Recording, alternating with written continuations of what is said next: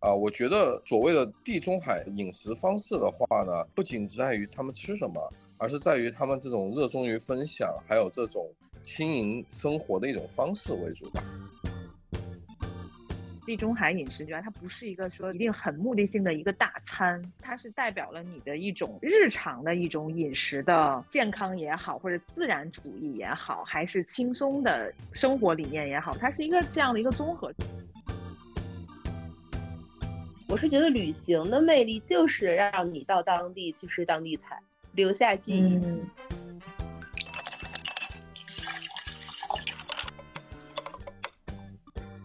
不知道去哪儿去嘎嘎，不知道听什么听 Oh my God，和我一起喝喝果茶，聊聊天。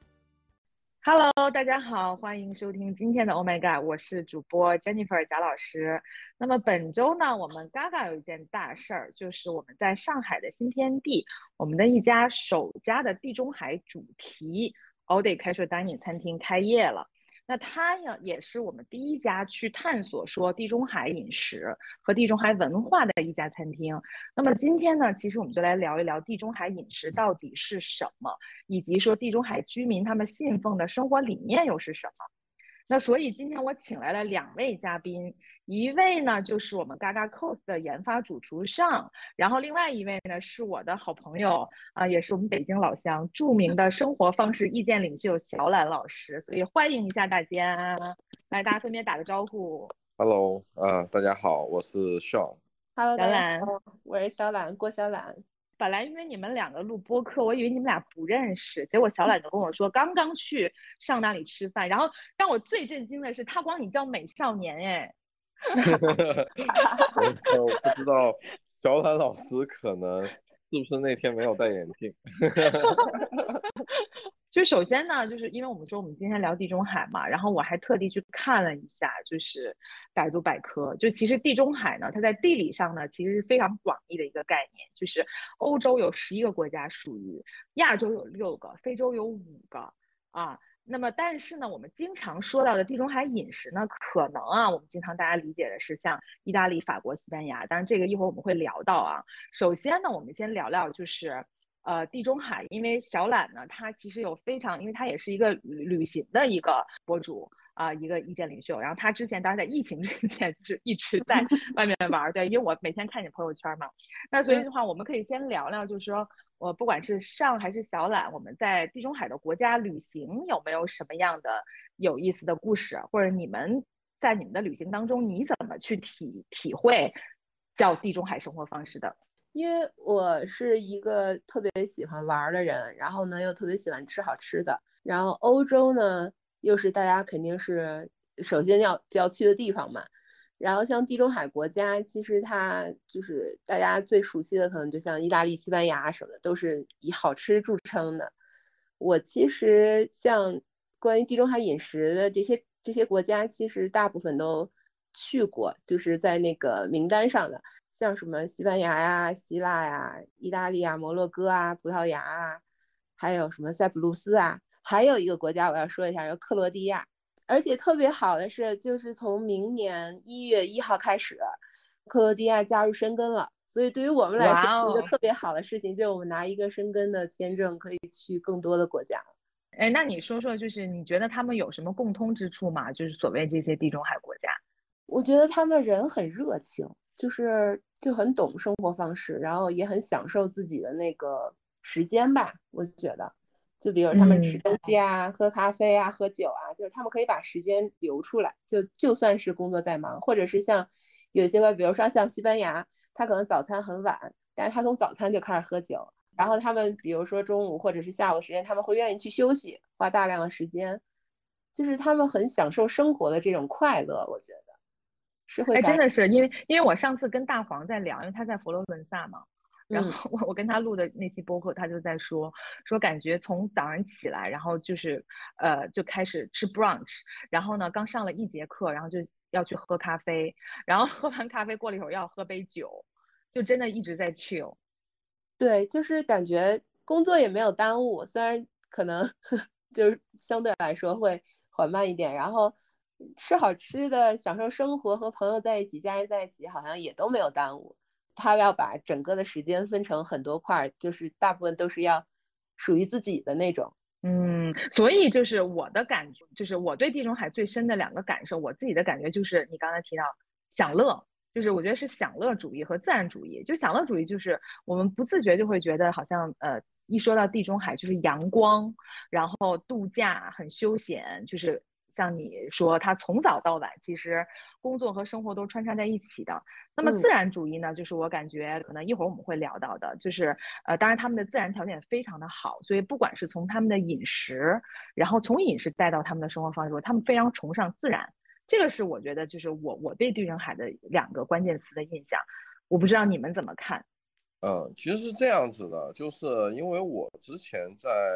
呃，这个西澳就澳洲的西澳和东澳，呃，生活了大概有六年多的时间，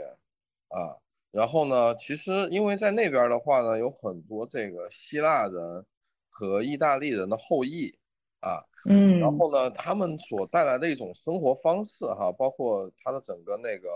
呃环境、气候，还有那个物产丰富性，呃，都跟地中海地区都蛮像的。然后呢，我觉得它不仅是造就了一种食材的特殊性，呃，最主要的它是造就了人的一种呃生活态度的一种特殊性啊，就是我们所说的 lifestyle 嘛。那我们当时的时候，其实就是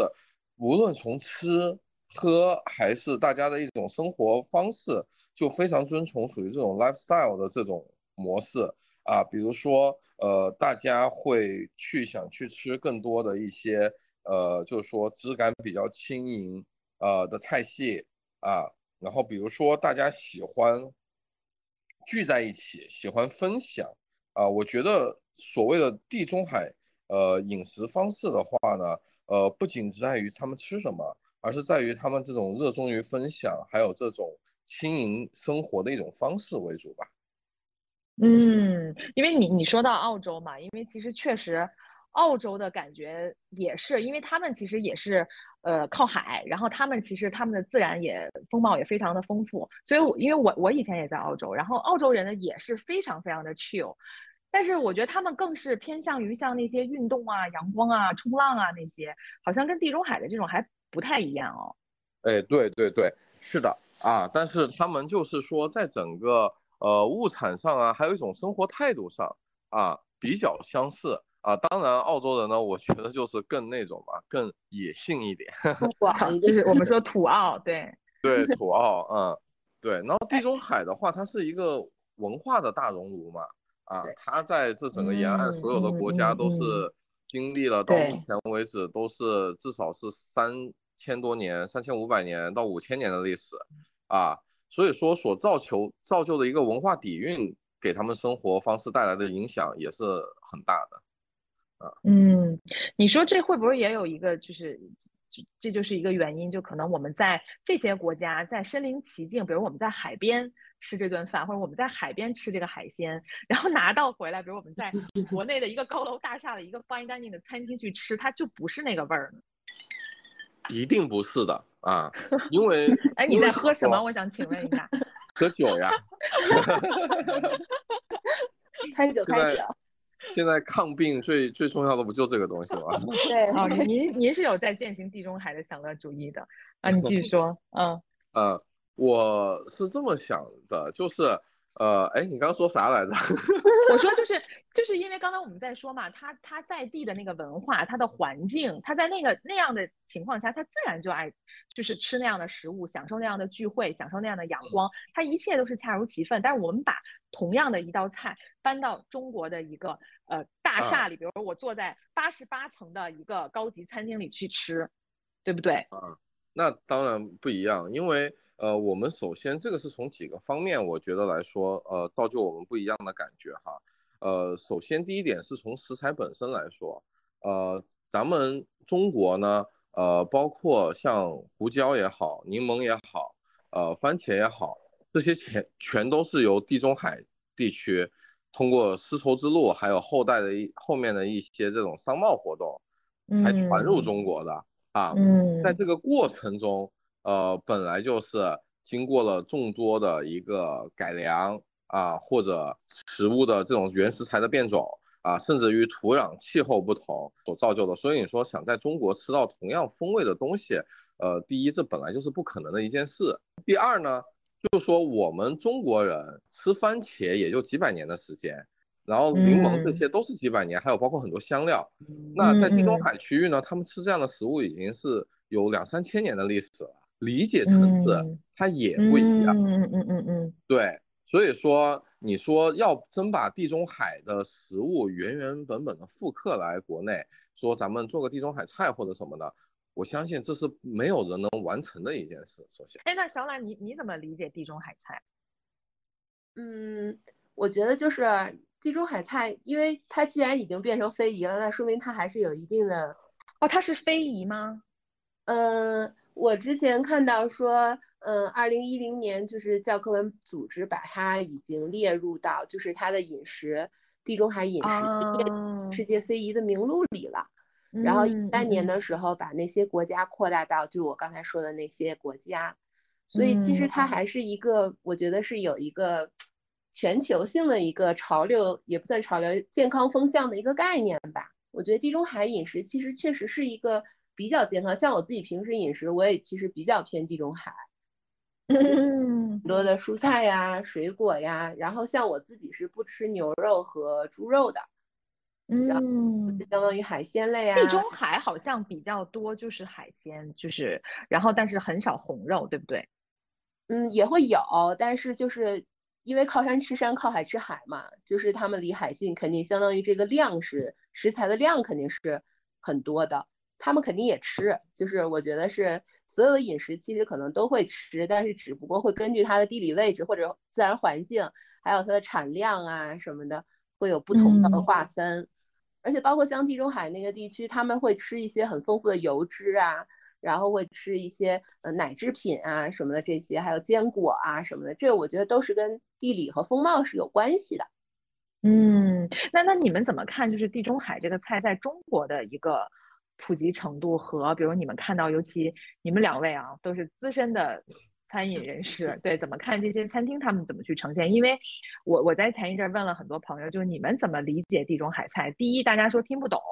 就是大部分人啊不是从业者，第一就是说我不知道什么叫地中海菜。第二呢，稍微有一点呃理解呢，他就会说啊，我我们理解是希腊的菜，希腊菜。然后有的人理解呢，就是全是海鲜。你说这是不是一种偏见呢？然后或者是说你们看中国大家现在是在一个什么理解的程度呢？对于对于这种饮食结构，我我觉得可能是像在比如北京、上海、深圳啊、广州啊，就是成都啊这类城市，就是地中海菜其实，嗯，感觉普及率还不低。个人感觉是，嗯，大家会经过一些，因为现在很多年轻的 chef，还有包括有非常多海外经验的 chef 会把。很多就是概念带回来，而且其实也是一个在教育市场的过程。嗯，我觉得大家可能会有一个很抽象的概念，就是说啊，海鲜啊，什么蔬菜呀、橄榄油啊，什么这些。但是可能还是就是需要，比如我们餐餐厅或者从业人员、美食家、厨师去给大家不断的去教育大家。对，因为因为我在 去想，就是怎么去介绍这个故事的时候，就是有这个。难点就是怎么去跟大家去解释，因为中国人吃东西呢，尤其我们现在年轻人啊，呃，就是大部分的人啊，就是因为平时工作压力比较大，他就比较喜欢说，哎，我就是我吃一些重口味的东西，呃，比如说我们今天去推一个菜，它是热腾腾的，然后它它很辣或它很香，对吧？中中国我觉得就大家大众口味还是香啊、辣呀、香口这些东西，它它很能接受。一说地中海，好像一下就冷下来了。其实我觉得还是一个就是教育的过程。你像地中海菜，其实它并不都是清淡。你比如像葡萄牙菜，它就很咸。然后像西班牙菜，我们有的就就在说说西班牙菜其实跟中国菜很像，就它也会用很多的重口味的酱料啊，然后用一些像我们常用的煎炒烹炸类的烹饪手法。就我们老是说西班牙菜就是欧洲的中国菜。啊，不是意大利菜，是是欧洲的中国菜吗？反正就都很像。嗯，然后就是大家其实会有一个类比的时候，大家就会觉得，哎，好像离我没有那么远，就是我还很容易去接受这个概念。嗯，因为我觉得还有中国人，就是他第一要吃重口，第二他要吃大主食，就觉得这是两个很很大点。所以意大利菜很快被中国人接受，因为它很 对吧？真的是这样的啊。上呢？你觉得呢？我觉得吧，就是呃，咱们无论现在看呃外面市场上的一些地中海菜哈，呃还是怎么样，呃，它都是用了一些很多地中海呃沿岸国家的食材啊来进行一个呃拼建。呃，比如说我们以前哈，你想地中海菜，你想到沙拉，可能很多更最多的人会想到一个 Greek salad，对吧？啊，然后想到主食的话呢？呃，可能大家就会想到一个什么，呃，海鲜饭哈，对吧？或者还真的是橄橄榄油蒜蓉 的做的 pasta，对不对？然后什么 油橄榄油蒸的什么大虾或者什么这样子的东西，对不对？呃，其实对他们都是属于地中海菜系里的一个品类哈，嗯，没有错。但是就如我刚刚所说的一点，就是说，呃，咱们怎么去把这种地中海文化。它的灵魂，呃，拿到手去搭建我们中国人的一个菜谱，呃，我觉得这个是咱们在中国做地中海一个比较重要的元素啊。对，因为我们说了嘛，文化沉淀不同，食材不同，对，那边可能你吃一个 Greek salad，你会觉得，哎呀，这真的是很清爽、很清新、很好吃，对不对？风味十足。跑到中国你吃，你就会觉得你给了我端了一篮子蔬菜，刨了几块奶酪在上面，对不对？然后加了点咸味，橄榄油给我拌一拌，就是一个地中海大拌菜。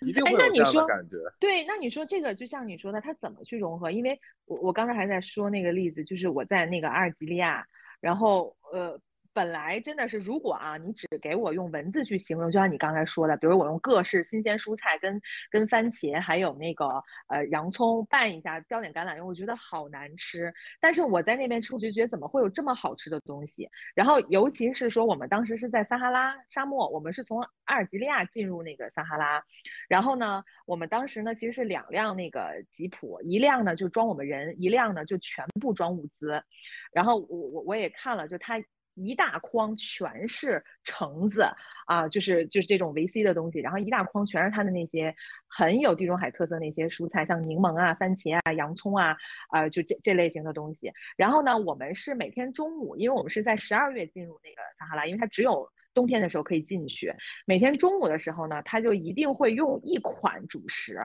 有的时候是 pasta，有的时候是 couscous，啊，就是呃用那个主食去拌它不同的菜，像洋葱啊什么番茄，然后浇上橄榄油，一大盘子我们吃。因为他在说，呃你在呃沙漠里虽然是冬天，但是白天它会快速消耗你的那个水分，所以中午你不能吃热的东西，而且你也不能吃肉的东西，你就要吃这样清爽的东西。但每天中午我就觉得那个沙拉也太好吃了吧。但他都没有任何的料理，你知道吗？就把那些菜一切，然后浇上橄榄油，我就觉得特别特别的好吃。但是你说我在中国的那餐厅，再好的一个食材的一份沙拉，它就不是那个味儿。就因为你在像那个环境下，对，还是说它的在地食材真的很新鲜呢？就是它它就是本地出来的食材，它就是要在本地吃。对，在地食材它很有关系。然后还有是当地人的一个呃这个烹饪的理解，嗯嗯，还有一个就是食材的搭配在一起。我们常说一方水土养一方人嘛，对不对？嗯，对他这个一方水土养一方人，就是虽然我们现在这个大部分的餐厅也会用到一些地中海沿岸国家的一些进口的商品，但是呢，它的基底食材还是差了很多。所以说我们没有办法，对。要做好吃的地中海风格的菜系，我们得用中国食，得在中国食材里面去挑类似的东西，性质相同的东西，然后去给它进行一个重新的演绎，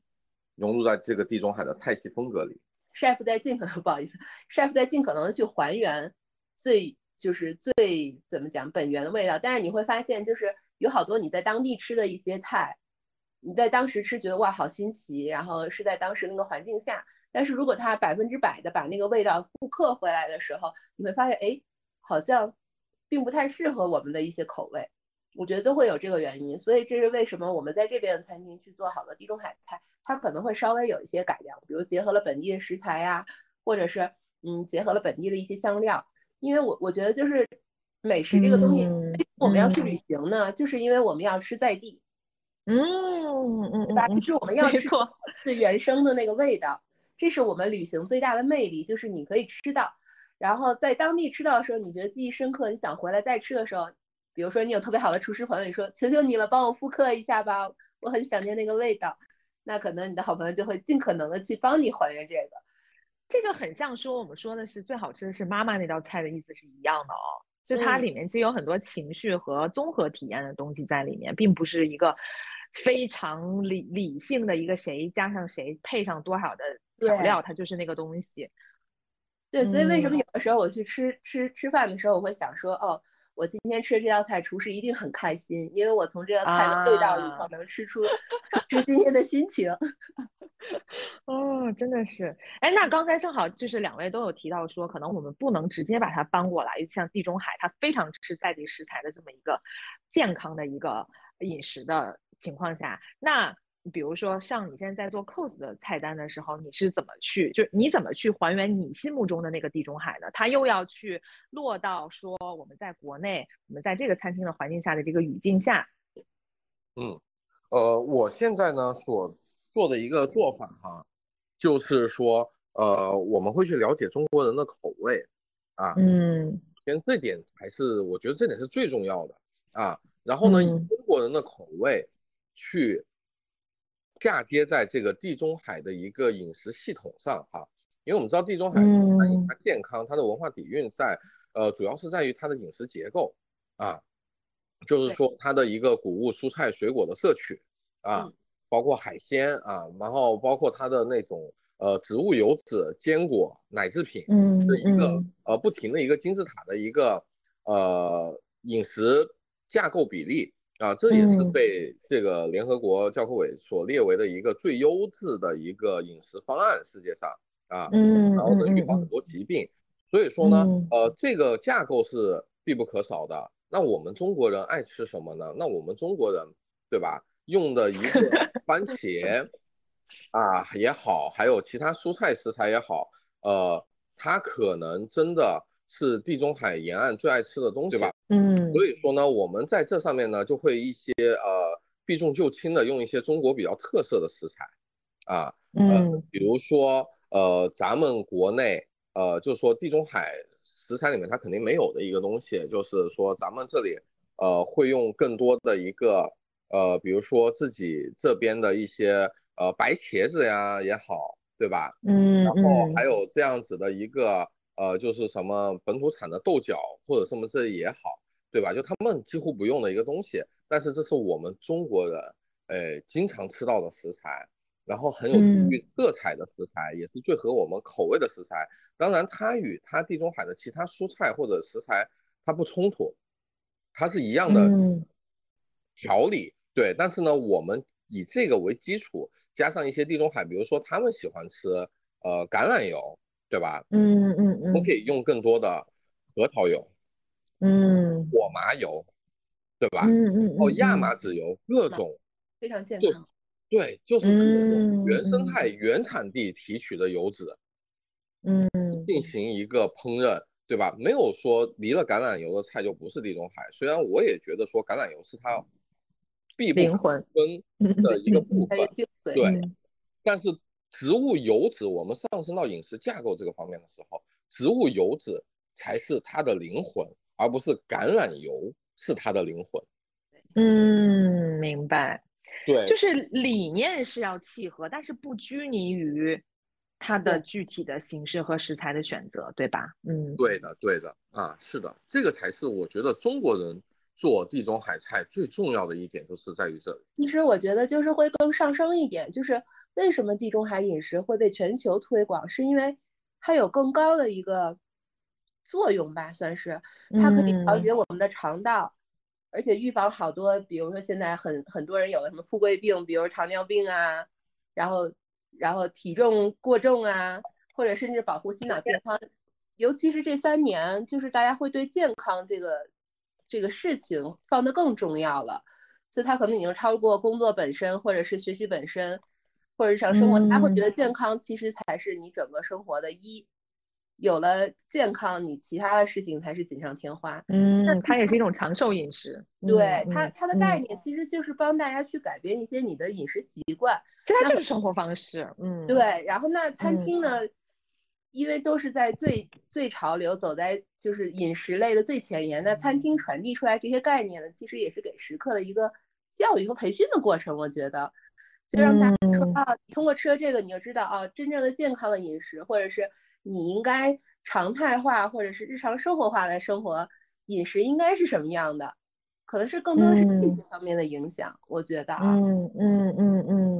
的确。哎，那上你刚刚在说，你比如你你你在说你换了很多本土的食材，那你第一你是怎么去平衡的呢？就是比如说中中国客人喜欢的口味和他的这种饮食理念的平衡，还有或者是你在这个过程中遇到什么比较比较麻烦的事情吗？呃，对，这个比较麻烦的一个事情呢，其实是那个什么，就是说我们在找这个奶酪的时候，哈，就是说想在这个菜单里面多加一些奶酪的制品、乳制品，然后包括一些奶酪的品鉴这方面，呃，会嗯有一个比较麻烦的事情，就是呃，这也跟咱们中国人口味有一定的关系，就是说找奶嗯酪的时候，哈。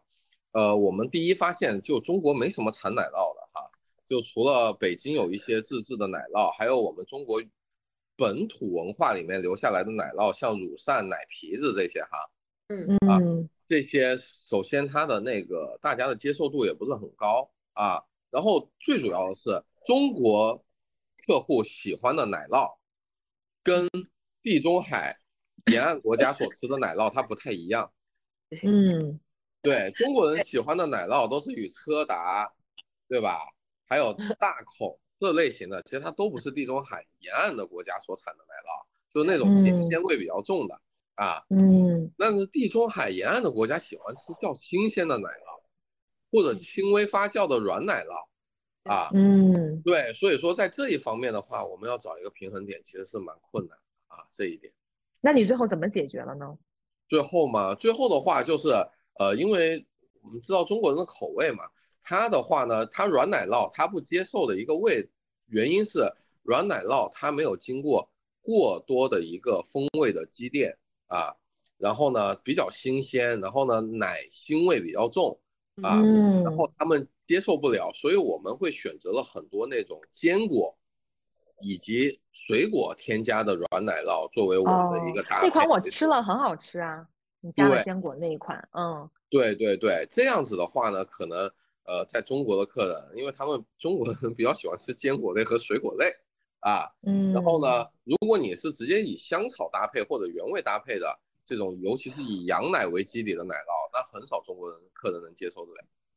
但是如果有坚嗯果或者是这种水果的风味的话，呃，那很多人他就能接受得了啊。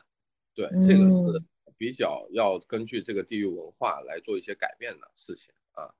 对，包括好像有一道那个鱼的那个那个菜，然后我们当时去吃的时候，几个小伙伴啊，就是比如说在汕头的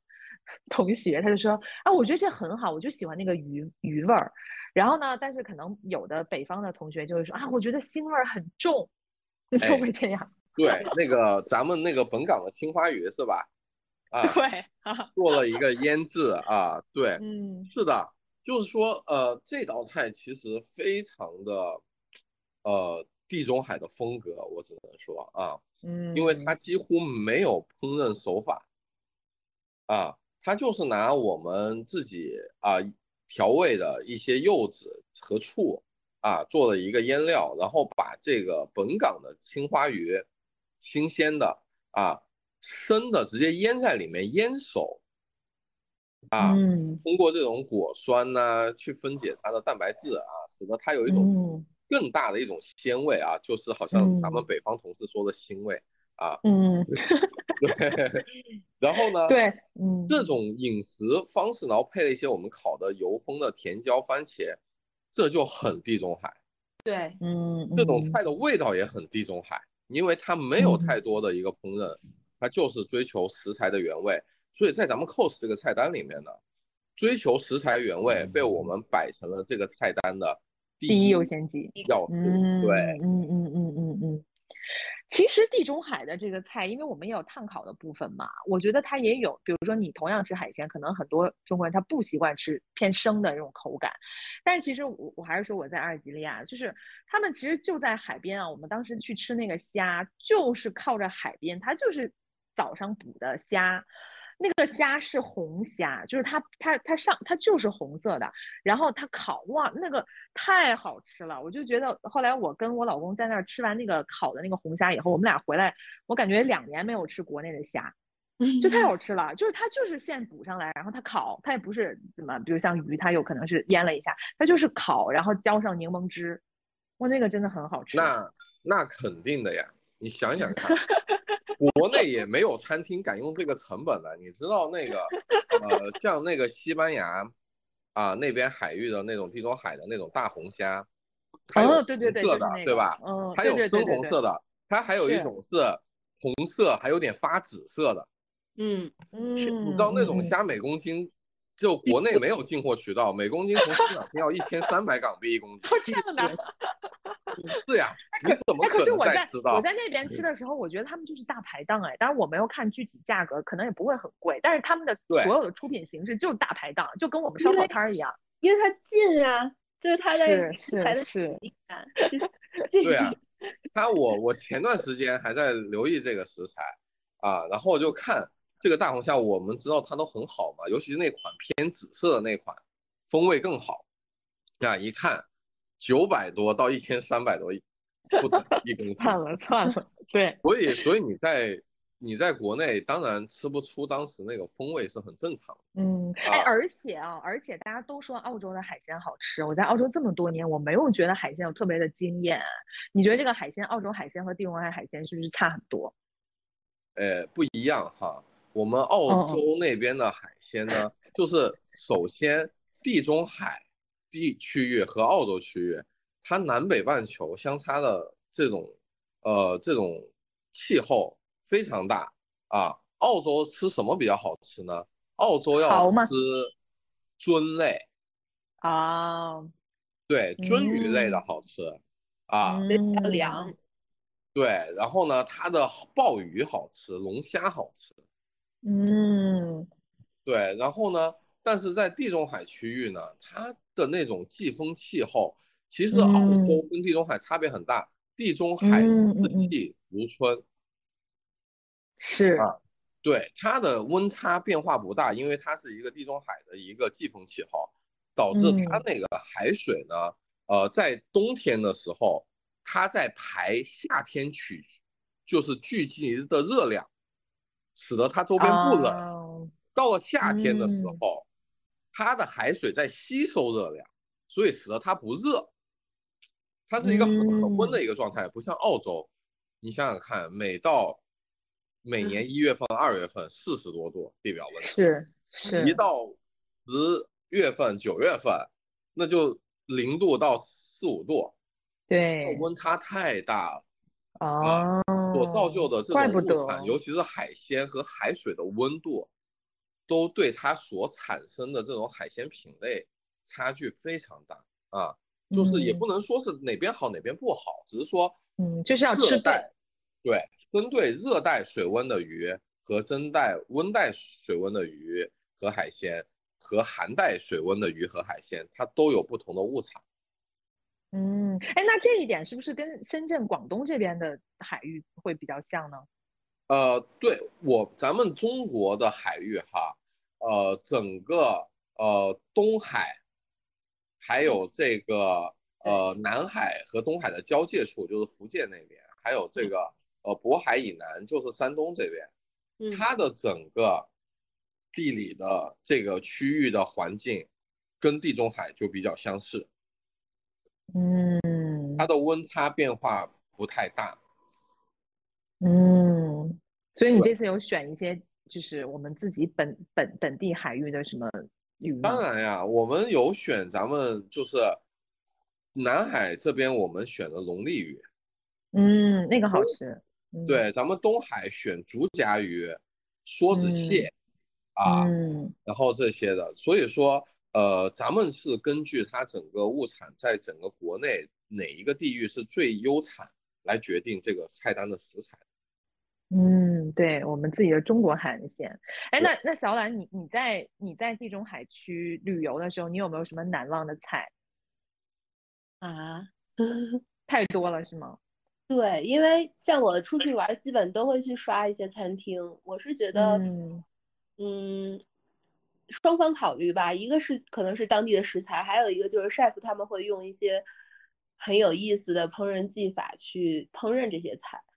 然后，嗯我觉得主要其实还是吃食材本身，而且我是觉得旅行的魅力就是让你到当地去吃当地菜，留下记忆。嗯所所以就是我们，比如说像我们，如果大家去吃了这次新的地中海菜单，可能也是给大家一个更好的希望吧。就是二零二三年大家 就是嘎嘎带我们去快了快了地中海旅行。快了快了，这已经在安排了，必须安排上。就我觉得在餐厅体验就特别像一个美食之旅，就每一道菜它可能就是带你去到一个目的地，帮你留下一个念想。嗯，嗯，是。哎，那你这次看我们 cos 菜单，你有没有什么很想尝试的？我有几个菜特别感兴趣，比如，就是呃前菜里头有一个熏烤甜红椒 hummus，这个菜其实是自己特别喜欢的，因为甜红椒本身它就是一个地中海特色的一个食材，就是他们会做好嗯多，比如酱啊，或者是拿呃甜红椒去烤鱼啊什么的，它其实不太像一个配菜，它可能更像一个主菜，就是可能也是比如一道鱼的一个灵魂的部分。然后还有嗯一个就是，呃，布拉塔芝士配的那个，呃，油浸的甜椒甜椒番茄，就是嗯。就是甜椒和番茄，它也是地中海最有特色的食材。嗯。就是我喜欢这几道菜，其实都跟奶酪有关，因为我自己是一个特别喜欢吃奶酪的。然后还有一个就是嗯。薰衣草蜜烤布里奶酪和布里丘面包，嗯。对，然后后面还有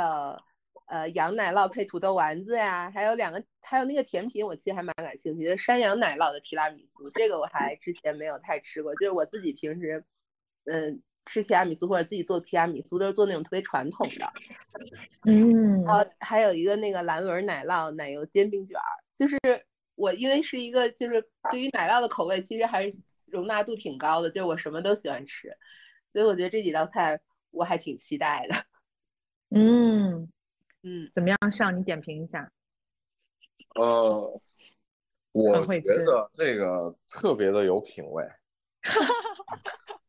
啊。怎么怎么说呢？为什么说特别的有品味哈？哎，就是呃，这确实也是咱们菜单充分想展现的一些东西啊。然后还有一点就是，呃，咱们这个那个菜单上呢，呃，有一些像刚刚嗯贾老师说的这个龙利鱼比较喜欢的，对吧？嗯它本来是真的是地中海，就是那种黄油煎龙利鱼，本来是非常呃地中海那边呃历史悠久传统的菜系啊，然后风味也很足，就是但是在地中海那边，他们可能就是橄榄油加盐加柠檬汁这样挤一挤，然后黄油一煎就吃了，对吧？嗯，是的，不合我们中国人口味，嗯你依旧可以做这个东西，所以我们在这里面自己加了一些腌的、酸的红葱、香葱，嗯，那个很绝。对，哎，我要我要是说我的感受，你肯定要说我没有品味，因为我吃出了麦香鱼的味道。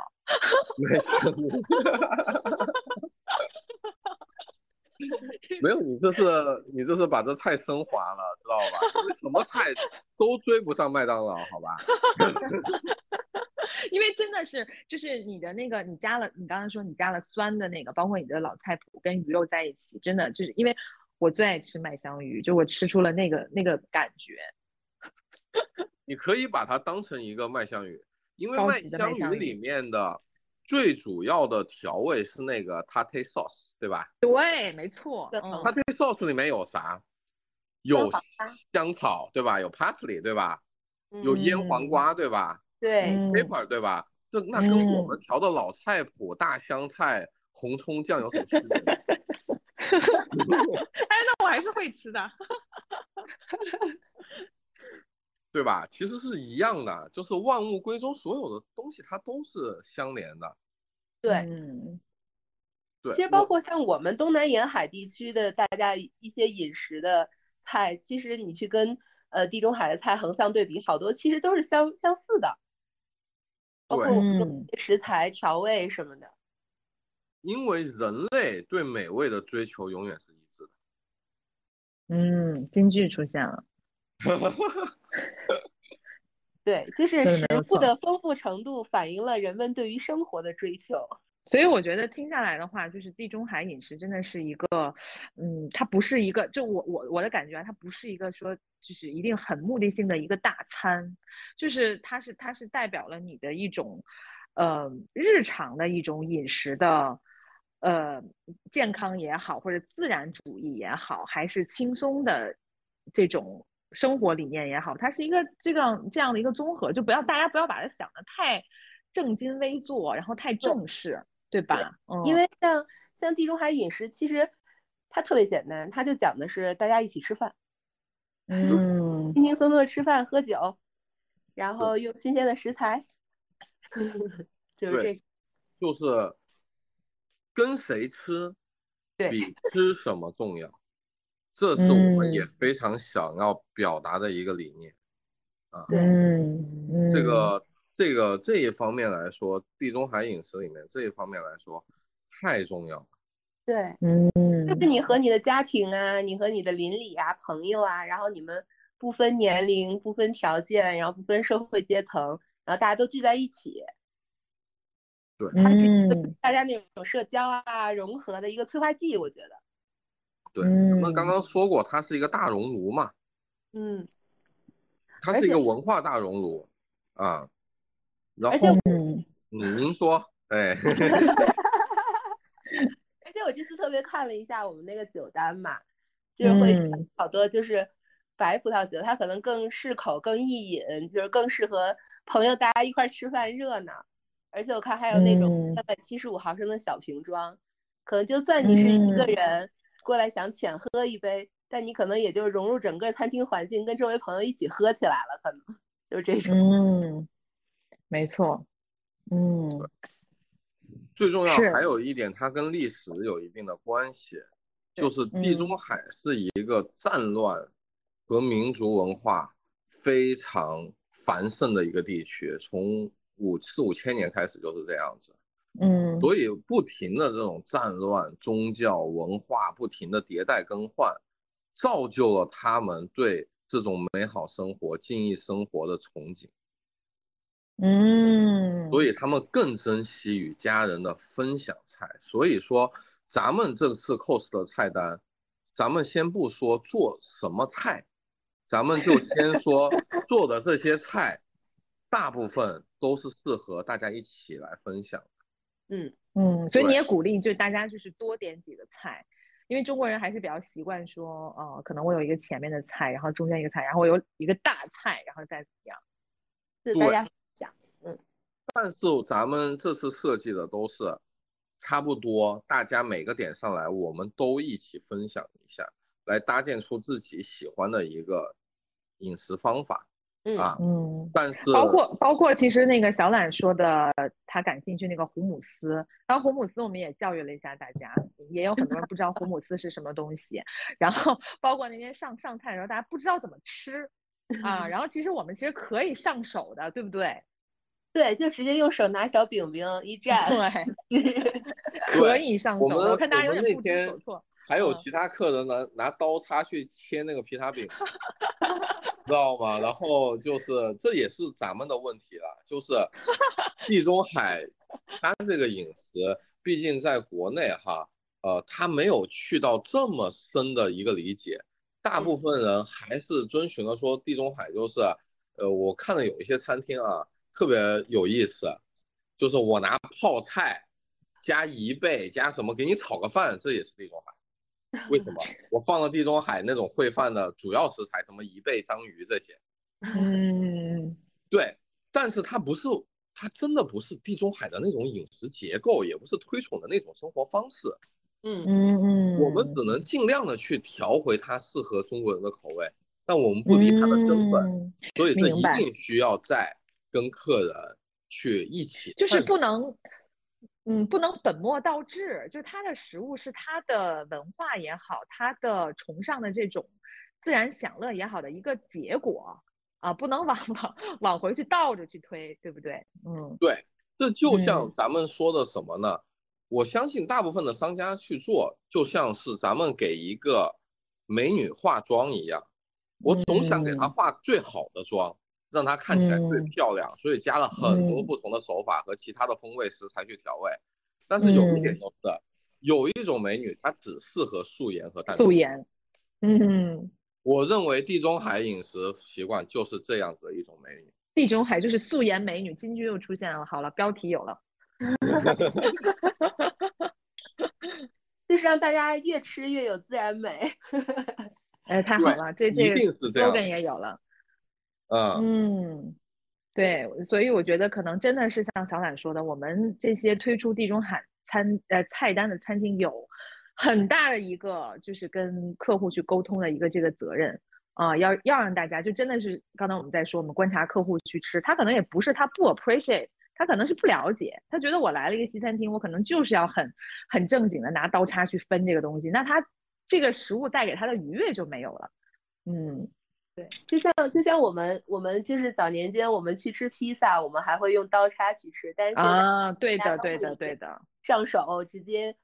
呃卷起来就吃，然后甚至还嘬嘬手指这种，就是我觉得习惯是慢慢在改变的，也是教育市场的一个过程吧。嗯，对，因为毕竟食物它是给你提供愉悦的一个对，一个是快载体，不要吃它还要有压力哦。哦对对对对，愉悦才是最重要的，这是人吃的本能，是为了愉哎上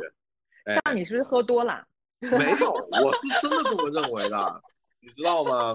我都开始，我有时候都开始拿手来吃饭了。对我也原。始的一种进食方法，才能找回你人类原始的愉悦感，好吧？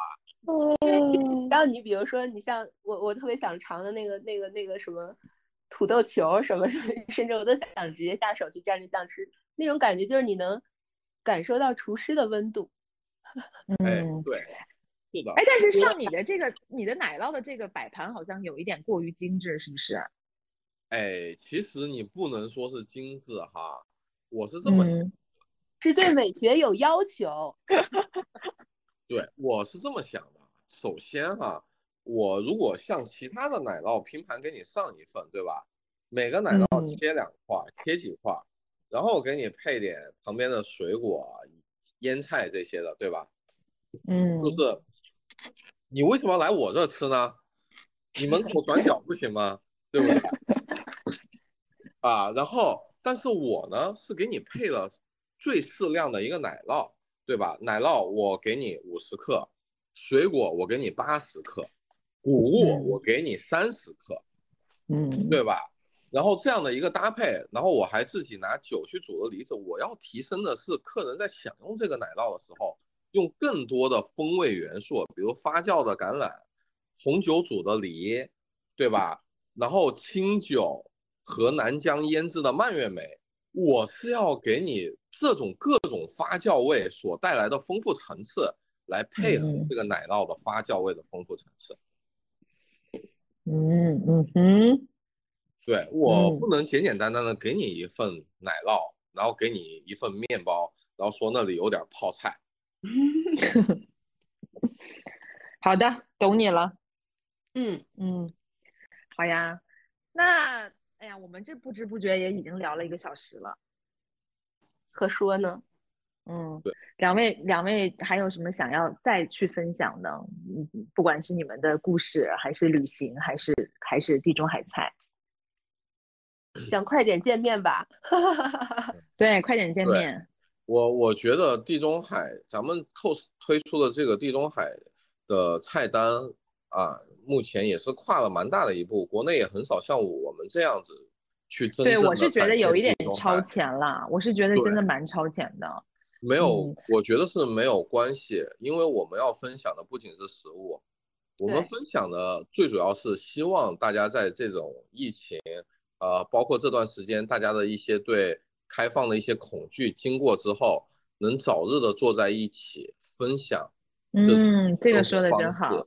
对，啊即便我们真的，即便我们不能马上去地中海旅行，但至少就像小懒说的，你餐桌带你旅行，对吧？你从每一道菜里帮你去展开美食的灵感之旅。那即便是说你吃不太惯某些，比如说我们说，啊，这个是不是太腥啦，或那个，但是你可以去理解它背后的这种健康的饮食的这个理念，比如说水果、蔬菜、坚果，包括再往深的去说它的愉悦，对吧？自然带给你的愉悦，食物带给你的愉悦，聚会带给你的愉悦，我觉得它都是非常值得尝试的一个新的菜的风格。嗯，对不习惯，但是你要尝试啊！人生不就是在做不同的尝试吗？你对要对，对，对，不要不要记住这个，我觉得吃饭嘛，就是不要记住这个菜合不合你胃口，你自己喜欢吃些什么，对吧？记住当下用餐和你在一起的人和你们分享过的愉悦，啊，这才是最重要的。对，嗯，说的对。希望我们早日都一起来嘎嘎 cos 吃饭。嗯，今天谢谢两位，谢谢两位。对，谢谢。谢谢谢谢，嗯。